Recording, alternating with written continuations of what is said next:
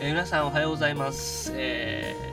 ー、あ、そうだ、バスラジオ、えー、バスラジオという番組で一人喋りをしているシンと申します。今朝の9時なんですけども、えー、っと、もう喋ろう喋ろうと思って今日になってしまいましたね。えー、っと、今、第21回、21回目の配信が10月20日だったんですよね。なので、本当に2週間ぶりぐらいになっちゃったのかな。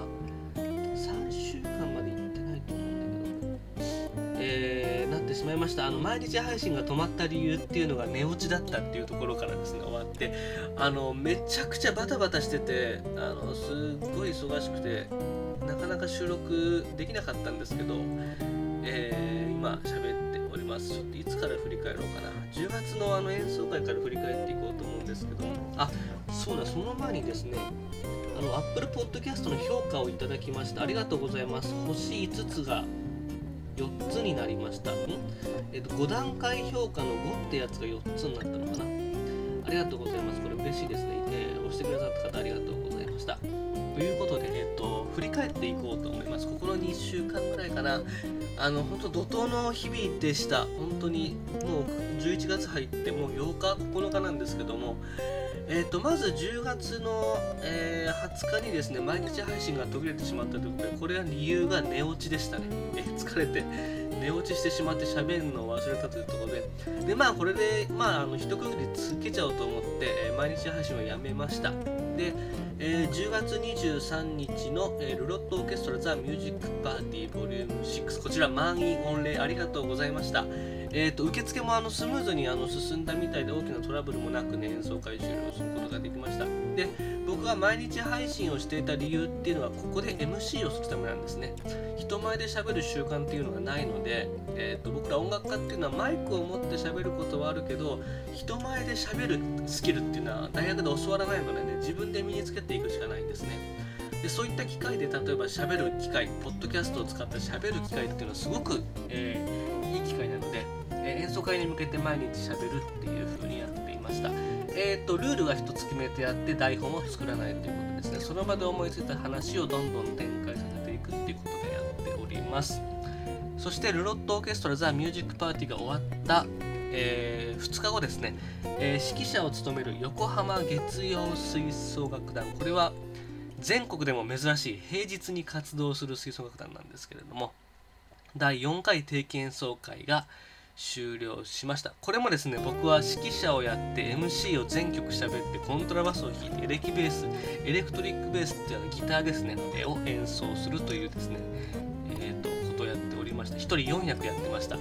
でこれもですね演奏会で自分が指揮を、えー、40人ぐらいの吹奏楽団なんですけども自分が前に立って指揮をしてで1曲終わったら自分がマイクを持って喋ると。でこれを、えー、8曲かなぐらいやりました。1時間半のプログラムなんとですよ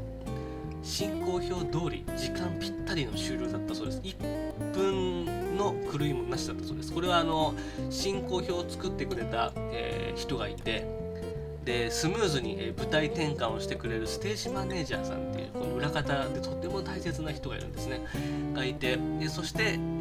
えーと、メンバーのですねそのスムーズな入れ替えがあってこそなんですけれどもそれ聞いた時ちょっとおおって思いましたね。すごいな。これ1時間半のコンサートを進行通りするのって結構難しいんですけどあの皆さんのご協力あって無事に帝国通りの終了となりました。MC はですねだいたい1分ずつぐらい喋ってるのかな。これもですね一応台本というかえあと原稿はね僕作らないんですよね。原稿を作ってえー、先ほど演奏した曲はこういう曲でしたみたいなことを喋っちゃうと僕はうまく喋れないのでネタ帳とメモを、えー、まあ、メモですね。え、ー、と例えばですね演奏会の初めにオリンピックファンファーレってこれロサンゼルスオリンピックの曲やったんですけどこれだったら1980何年オリンピックのファンファーレ作曲者はジョン・ウィリアムズ。ジョン・ウィリアムズっていうのは「ハリー・ポッター」とか「ジュラシック・パーク」とか「スター・ウォーズ」の曲を作った人っていう風な、まあ、付箋ですね。メモ書きだけ置いとくんですね。で演奏の曲が終わりました。こうジャカジャンと終わりました。そしたらお客さんの拍手この時の拍手っていうのも例えばこういう風な拍手なのかそれともこういう風な拍手なのかっていうので拍手のテンションっていうのは違いますよね。お客さんの拍手のテンション特に1曲目っていうのは割と拍手のテンションも落ち着いた時が多いんですけども拍手のテンションだとか、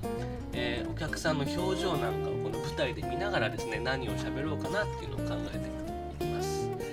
で、えー、舞台で喋る時にえっ、ー、と司会者の方が司会の原稿を読むっていうのと指揮をする人が、えー、マイクを持ってもう一つの手に台本を持って読むっていうところ見栄えも全然見方も違うんですよね。で僕らって左手にマイク右手に原稿なんて持っていくと結構そのマイクで喋って原稿を見ててこうお顔を動かしちゃうんです何回も何回も。でそういったところってね結構舞台上で目立ってしまうので基本的には舞台ではアドリブで喋るようにしています。でこれもあの、ね、ポッドキャストで練習していくんですけどこうやって。でえっと何て言うんだろうな。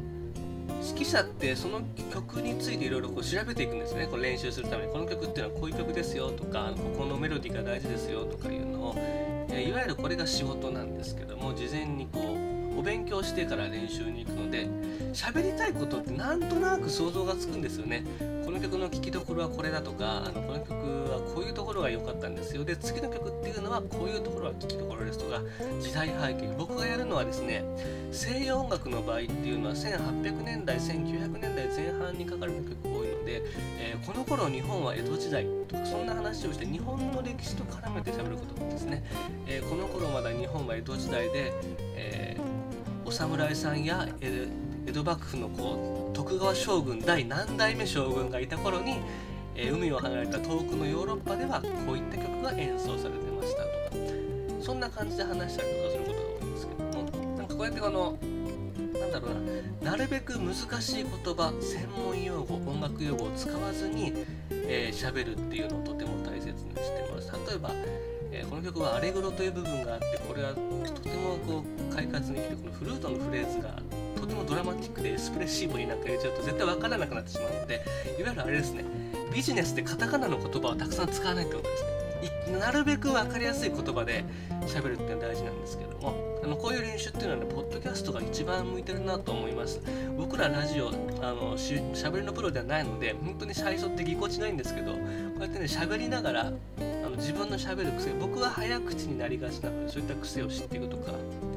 うなんかポッドキャストを楽しみながらあといろんな配信者さんの配信を聞きながらですねあのこうなんだろうあこの人の喋り方好きだよなとか例えばそうだなえっ、ー、と僕が最近聞いてるやつだとあのえっ、とゴリラ乙女の散らかしラジオさんゴリチラさんなんていうの小松さんと生見さんのやり取りがすごい好きで、だろうこのめちゃくちゃ元気な生見さんと冷静なお松さんのツッコミが結構いい感じであこのなんかバランスいいよなとかあと東京 OL ダイアリーさん僕好きな番組があるんですけどこれはアッカさんとジェニーさんがいきなり歌い始めるんですけどあのこう息のタイミングぴったりなんですよね。あれいいなとか。あれなんか女性特有なのかな？男性の男性感覚でいくとあのいきなりあのタイミングで歌い出すっていうのはあれ面白いんですよね。あれすごく好きなんです。あとはえっ、と世界編さん世界変態大全さんでしたっけ、えー、これはですね世界の変わった人を集めた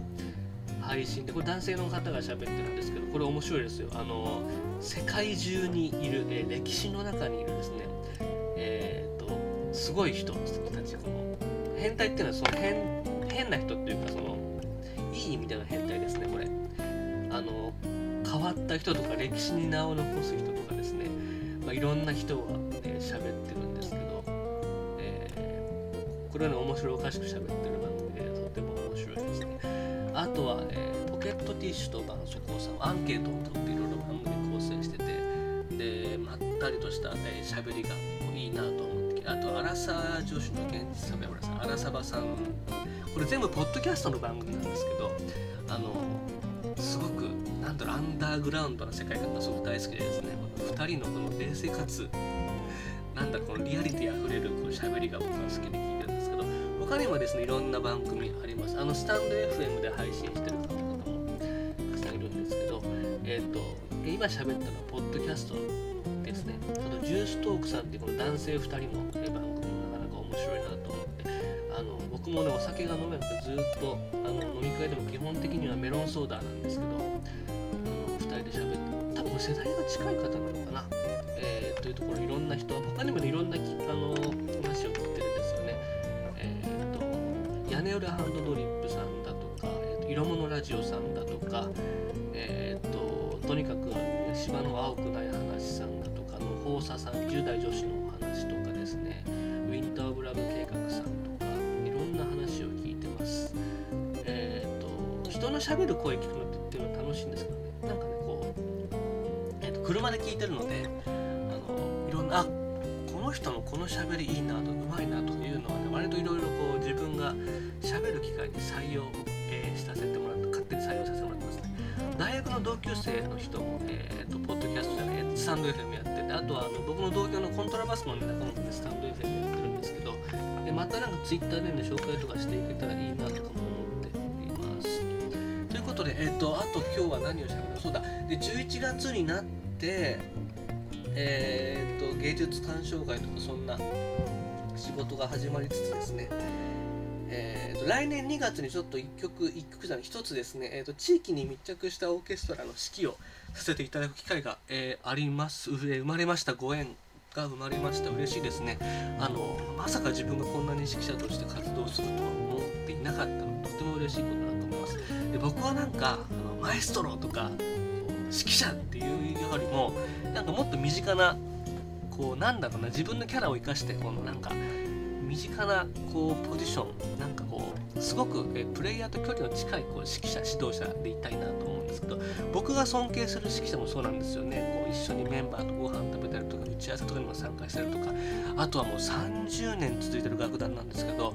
もうあの自分の車でですね打楽器の楽器の運搬をしてねみんなでこう楽器の積み下ろししてじゃあ練習しましょうなんてやったりとかねそういった、えー、指揮者の人が何人かいるんですけどもそういった人の背中を見てですね僕もなんかそういった、えー、身近な人になれるといいなと。あとエンターテイナーですね。やっぱり舞台に立ったらエンターテイナーであることは大事だなと思うんで、えー、そういったところもね地域密着ってことで僕なりの地域密着っていうのをどんどんやってですねこの地域に根付いたオーケストラ知ってもらいたいなと思います、えー、僕はまず地域密着で何が大事かっていうと沿線を知ることから沿線沿いを知ることからですね。そして沿線のお店いろんなところに足を運んでいろんな、えー、味を楽しんでみる。沿線を車で走ってみる。